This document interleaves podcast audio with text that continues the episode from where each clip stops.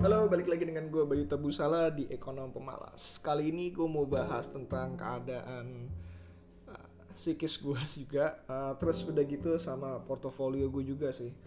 So, beberapa dari kalian mungkin ada yang tahu bahwa gue mencanangkan untuk memiliki 1 triliun akhir tahun menggunakan investasi gue yang sekarang, yang dimana ini ya, cukup jauh sekali dari apa yang gue dapatkan dan apa yang gue bayangkan, karena ya memang rumit gitu. Dan somehow gue buka Stockbit, gue buka beberapa forum investasi di luar dan segala macam. Terkesan kayaknya ada beberapa orang yang cukup hoki untuk mendapatkan uang, misalkan dari portofolionya 500 juta hingga menjadi 27 juta dolar, terus ataupun 50 juta, 500 jutaan lah, 500 juta jadi sekitar 300 miliaran lah, 350 miliaran lah. Gue nggak hitung dengan benar. Lalu kalau misalkan lo ngeliat di Stockbit Indonesia, ada beberapa orang yang berhasil melipat gandakan portofolionya juga dengan cara yang wow gitu. Mereka investasi di beberapa bank di Indonesia yang beranggapan menjadi hype sekali untuk menjadi fintech gitu, entah itu BBYB, Bank Neo, terus ataupun BACA dan lain sebagainya. Dan ya wow sekali portofolio mereka bisa tumbuh dari, gue nggak tahu portofolio berapa, cuman yang terakhir portofolio gue ngeliat kayak dia dari 1 miliar jadi sekitar 11, dan menurut gue wow, kinerjanya lebih baik dibanding gue, jauh-jauh lebih baik dibanding gue. Tapi then again, gue mesti stick dengan apa yang gue mengerti dan apa yang gue ketahui gitu. Somehow karena lu punya target yang benar-benar kompres dan lu dengan kinerja lu tidak dapat lu bisa prediksikan, yang bisa lu prediksikan yang bisa lu atur itu sebenarnya cuma mental healthness lu terhadap resiko. So kalau misalkan lu nggak bisa terima resikonya, ya jangan gitu. Gue sempat beberapa kali kayak kepikiran untuk masuk nggak ya untuk ke bank-bank yang seperti itu gitu, dan bagaimana cara gue bisa masuk ke dalamnya gitu. Sedangkan secara gue punya pendekatan fundamental maupun secara information arbitrage itu nggak masuk sama sekali untuk bank-bank seperti itu. Nah itu gue mesti cari jalan sehingga gue bisa masuk dan masih bisa digunakan untuk kedepannya. Apakah gue bisa masuk kedepannya atau enggak gitu. Istilahnya mungkin adalah momentum investing. Masalahnya adalah bagaimana cara lu ataupun gua ataupun semua orang itu mengukur momentumnya tersebut. Apakah hanya bisa dari conversations? Ya mungkin bisa dari conversations itu sendiri. Tapi untuk sekarang ya kelihatannya sih nggak terlalu ya.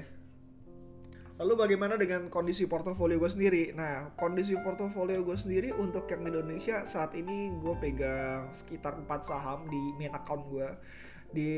Ada satu perbankan, satu buah healthcare industries, satu buah pertambangan yang kemungkinan besar akan gue kurangin karena gue ngelihat gue nggak terlalu nyaman ngelihat bahwa gue nggak punya kontrol terhadap informationsnya, sehingga akan jauh lebih baik kalau misalkan gue kurangin sama masukin ke tempat yang menurut gue lebih mengerti tentang konsumernya. Terus ada sebuah perusahaan eksportir ke US, berarti ada 4. Nah itu 1, 2, 3, 4. Oh ya enggak, 2 perusahaan eksportir US, yang satu akan gue kurangin, akan gue pindah ke perbankan lagi.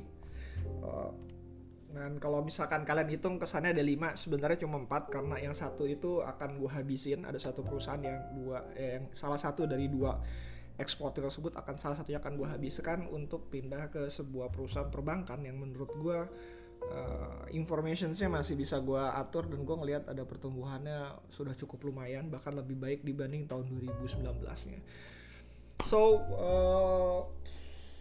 gue pikir gue jago, ternyata nggak juga. Dalam 3 bulan terakhir gue berhasil keluar masuk dan mendapatkan keuntungan gue sempat ngobrol juga di grup bahwa itu sebenarnya cuma hoki 2 kali berturut-turut, itu gue rasa hoki 3 kali berturut-turut ataupun hampir 10 kali sampai 100 kali gue bilang itu hoki, bukan hoki lagi tapi emang skillful-nya mereka lah. Somehow gue gak punya di antara keduanya, gue gak terlalu skillful itu juga, dan akhirnya yang bisa gue lakukan adalah ya berbagi terhadap kalian gitu, bahwa ada banyak orang yang menurut gue seperti gue gitu, kita adalah orang kebanyakan dimana mungkin gak terlalu bisa lah untuk melihat ini. Tapi gue akhirnya belajar dari pengalaman-pengalaman gue yang cukup lama, dari range market, Eka Dharma, dari yang gue dapat dan yang gue gak dapat, dan seperti Indica versus Petrosi gue sempat bahas juga. Gue ngerasa bahwa lu cukup bertahan lebih lama aja di perusahaan-perusahaan yang lu anggap emang benar gitu, in term of valuations dan ininya, dan lu hanya butuh waktu karena waktu itu ya nggak pernah ada di tangan lu. Even dengan lu menggunakan information arbitrage ataupun dengan momentum investing, lu masih butuh waktu untuk bertahan di dalamnya. Gue belum tahu mengenai dari investasi gue yang lama dengan yang sekarang berapa lama waktu yang akan dibutuhkan untuk menunggu sehingga investasi tersebut bisa berealisasi lah. Karena dari pengalaman gue, bahkan untuk perusahaan-perusahaan yang gue pegang cukup lama, yaitu Wika Gedung, itu gue pegang nyaris hampir 3 tahun. Gue kenal manajemennya, gue kenal sama IR-nya. Tanda kutip kayak gue bisa dapet insider trading, tapi mereka pun stick bahwa mereka gak bisa kasih informasi itu keluar kalau misalkan emang bukan informasi umum gitu. Nah, somehow gue bener dengan cara gue memprediksi dan segala macam, tapi karena gue jatuh cinta terhadap sahamnya sehingga gue gak keluar dari Wika Gedung waktu itu. Dan gue ngerasa waktu itu Wika Gedung mengalami perubahan cerita, dan akhirnya gue nyangkut aja di sana gitu. Dan gue, ya, temen gue sempat ngomong bahwa hope wasn't a strategy, dan akhirnya gue ngerasa ya sudahlah, kalau emang harus cut loss ya cut loss. Hari dimana gue cut loss, gue udah gitu harga rata-rata cut loss gue itu 174, 175. Harga sekarang 189, which is it's full for me to do that. Tapi then again time will tell if I was stupid or not. Tapi itu yang terjadi. Dan ya layaknya Beton Jaya Manunggal dan saham yang lainnya ya sudah gitu, terima aja gitu bahwa lu nggak bisa mainan di momentum, dan lu tahu bahwa itulah yang terbaik pada saat lu melakukan eksekusi portofolio tersebut. Nah, terus apalagi nih yang bisa gue ceritain nih ya? Ya, dari pengalaman gue. Jadi waktu pas gue ngelihat sih sebenarnya sepertinya strategi gue yang sekarang akan membuat gue menunggu lebih pendek. Even kayak yang di luar negeri, berdasarkan Chris dari Damani, mereka pun ngomong bahwa even gue masih butuh waktu untuk menunggu, dan dia bisa nunggu sampai 1 tahun. Dan menurutku 1 tahun itu adalah waktu yang cepat dibandingkan gue menunggu sampai 2-3 tahun, dan itu benar-benar waktu yang lama. Dan kalau misalkan gue ngelihat dari information parity yang dia lakukan dengan apa yang gue lakukan sekarang, gue rasa emang benar. Gue cuma butuh waktu menunggu lebih cepat aja. Hype-nya lu bisa tahu dari beberapa orang dan apa yang sedang terjadi, dan lu hanya membutuhkan untuk mencari perusahaan yang benar-benar sesuai dengan selera lu, tapi dengan hype-nya udah ada. Nah, itu yang susah. Jadi instead of gue mencari perusahaan yang hype-nya belum ada dengan benar-benar murah lah, harganya murah sekali terus udah gitu tapi nggak punya hype, ya akan jauh lebih baik kalau misalkan gue mencari perusahaan yang sudah ada hype-nya. Nah, dan again ketika perusahaan itu sudah hype-nya, ada kemungkinan harganya lebih mahal walaupun sedikit, ataupun ya lebih mahal ketika lu nggak punya hype di dalam perusahaan tersebut. Dan itulah resiko yang harus gue ambil, sehingga ya tadi gue dari perusahaan yang cuma bisa 1 atau 2 akhirnya terdiversifikasi. Alasan kenapa harus diversifikasi ya tadi, karena emang strategi gue yang saat ini ya emang berbeda dengan apa yang gue lakukan pada saat sebelumnya, lagi-lagi karena resikonya berbeda pula gitu. So gue seneng dengan kalimat ini sih. Kalau misalkan seandainya lu nggak bisa tidur terhadap apa yang lu lakukan, artinya lu melakukan segala sesuatu yang salah gitu. Kalau misalkan lo nggak bisa tidurnya nyenyak, ya lo melakukan sesuatu yang salah. Nah, itu yang terjadi waktu pas gue 3 bulan melakukan pembelajaran. Gue kayaknya banyak banget melakukan kesalahan, sehingga gue nggak bisa tidur. Investasi gue di US waktu itu akhirnya, sejak akhirnya bulan keberapa ya? 4 atau 5 bulan setelah gue investasi, gue lupa.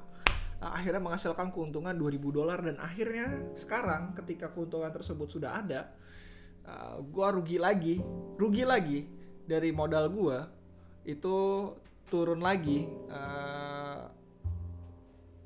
kurang lebih sekarang nyaris di bawah minus 18-19% ataupun ataupun sama dengan ketika bulan Maret.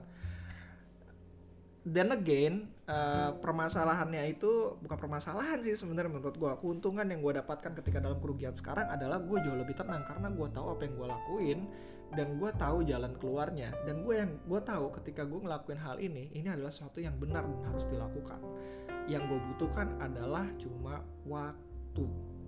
Nah, gue pikir dengan menggunakan strategi ini, yaitu adalah information parity tadi, ataupun information arbitrage, gue ngerasa bisa memperpendek waktu tersebut, tapi tidak seperti yang gue bayangkan. Pada bulan Maret menuju ke Mei, di mana portofolio gue berantakan di US, portofolio gue juga justru kebalikan di Indonesia. 30% dari portofolio gue, sekitar 30% lebih itu portofolio gue itu masuk ke dalam perusahaan Metrodata. Dimana kalau misalkan gue bisa bilang, Metrodata waktu itu lagi hype-nya semuanya ngomongin soal teknologi. Gue nggak tahu hype-nya akan masuk ke Metrodata atau enggak, tapi gue ngerasa harga Metrodata saat itu, dan gue ngelihat dari sisi growth-nya serta dari sisi fairness-nya dari perusahaan tersebut, gue ngerasa gue punya competitive edge dari segi harga ketika gue masuk pada harga tersebut. Gue keluar, dan menurut gue kecepatan untuk keluar karena akhirnya Metrodata akhirnya masih bisa terbang. Akan tetapi gue switching melakukan masuk ke Prodia karena adanya COVID seri 2. Why gue switching ke Prodia? Dari semua perusahaan healthcare yang gue tahu, yang gue lihat sendiri, gue ngerasa waktu itu ngelihat dari sisi value-nya itu Prodia masih paling murah di antara semuanya dengan growth yang cukup tinggi. Kenapa gue nggak masuk rumah sakit? Ya isinya cuma ada 2 sih, karena lu ngomongin tentang vaksinasi, swab test, ataupun dengan ngomongin soal perjaruman gitu, atau Itanoraya. Nah, itu yang gue ada di pikiran gue ketika COVID seri 2. Ketika COVID seri 2 baru akan dimulai, gue bakalan tahu apa yang gue lakuin. Akhirnya gue switching ke sana. Hasilnya, Prodia waktu itu juga booming, dan gue juga akhirnya kecepatan keluar juga. Fuck. Gue banyak banget ejakulasi dini lah, tanda kutip ya, di perusahaan-perusahaan yang gue invest. Nah, akhirnya sekarang gue sudah melakukan switching hampir 100% portofolio gue dengan menghilangkan Wika Gedung, Nusaraya Cipta, dan gue melakukan switching ke 4 perusahaan yang tadi. Gue masuk lagi kembali ke healthcare, gue cari sebuah perusahaan yang bisa bertumbuh 20% even tanpa COVID. Jadi gue yakin bahwa perusahaan ini bisa bertumbuh terus walaupun tanpa COVID. Gue kenal dengan salah satu investor besarnya di sana. Gue tahu juga dengan dalamnya, dengan manajemennya, dan itu menarik banget untuk perusahaan ini. Yang kedua, gue masuk ke perusahaan tambang itu akibat gue mau main dividend play tapi yang jadi masalah adalah gue akan bahas ini ketika gue kayaknya udah bahas juga sih. Ya, ini masalah ketika di perusahaan tambang, kalau lu beneran bisa prediksi harga, it's good for you. Tapi masalahnya gue nggak bisa prediksi harga mengenai coal industry seperti apa. Jadi pada akhirnya gue merasa sedikit beresiko untuk menaruh kurang lebih sekitar 30% portofolio gue di perusahaan tambang. Gue akan kurangin ini, walaupun dalam kondisi masih sedikit untung, gue akan tetap kurangin portofolionya untuk masuk ke industri perbankan gitu. Lagi switching, lalu ada satu perusahaan bergerak di bidang ekspor raw material sih. Ya, barang mentah lah pokoknya. Barang mentah yang udah diolah dikit gitu. Dia investasi ke luar negeri, tapi waktu pas gue ngeliat laporan keuangan keduanya it wasn't so great, nggak bagus-bagus amat. Akhirnya gue bilang akan jauh lebih baik kalau misalkan gue investasi ke perusahaan yang benar-benar gue bisa paham industrinya dan gue bisa prediksi ke depannya akan seperti apa dan pertumbuhannya akan jauh lebih baik. Perusahaan ini sebenarnya gue kasih kisi-kisi dikit, perusahaannya punya debt yang benar-benar gede, tapi kalau misalkan ngeliatin dari sisi debtnya sendiri, bukan debt sih, datnya besar, akan tapi kalau misalkan dilihat dari datnya sendiri itu yang jadi menarik adalah semuanya dijamin oleh pemiliknya. Jadi pemiliknya punya tanah, dia ngasih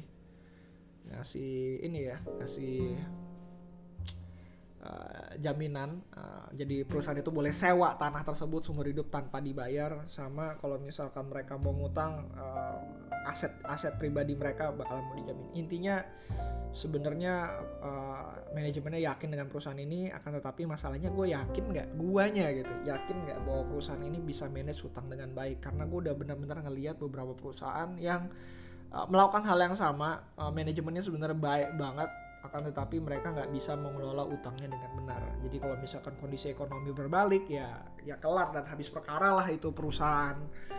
Nah kalau misalkan dari sisi ini, gue ngelihat dengan pertumbuhan yang ada, resikonya terlalu besar lah untuk bertumbuh 20% nggak ya? Ya kayaknya 20%-an something dengan hutang yang benar-benar gila-gilaan kayak gini, gue rasa ini terlalu riskan. Dari pandangan gue awalnya gue pikir bakal bertumbuh 40-50%, tapi ini adalah sebuah hal yang riskan sekali untuk masuk ke perusahaan yang seperti ini.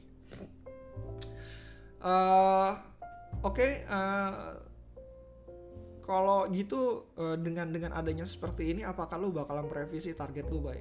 Enggak juga, gue nggak merevisi target gue. Gue nggak tahu bakalan dapat atau enggak. Tapi yang paling penting dari semua target yang lu punya, gue selalu bilang, kalau lu punya target dalam bentuk jumlah, lu nggak bisa nentuin waktunya. Dalam hal ini yang menyebabkan kepala lu gue pening adalah lu punya target dalam bentuk jumlah, lu menentukan waktunya, dan waktunya itu sempit. Akankah gue dapat pada akhir tahun ini? Kalau misalkan sane people lah, orang-orang yang yang logikanya jalan dan segala macam, kemungkinan besar mereka bilang enggak. Tapi gue nggak tahu apa yang akan terjadi. Anything could happen, dan gue masih yakin dengan mimpi gue bisa tercapai. Kita akan lihat nanti di akhir tahun akan seperti apa. Dan dalam posisi saat ini ya lebih baik kita ngomongin tentang eksekusinya yang baik. Ketika eksekusi yang baik, dia akan mengarah ke toward mimpi lu, walaupun kita nggak pernah tahu perjalanannya sepanjang jauh pendeknya itu kita nggak tahu apakah bisa nyampe tahun ini atau tahun depan, tapi yang penting dia berjalan sesuai arahan mimpi lu itu sendiri. Oke, see you again next time. Kalau lu pengen ngobrolin soal mimpi lu, tentang bagaimana cara lu meraih target, ataupun tentang investasi, detail investasi yang gue gak pernah omongin juga di podcast, let me know. Komen aja DM aja di Instagram gue @bayutabusala, ataupun email gue di bayutabusala@gmail.com. See you again next time. Bye.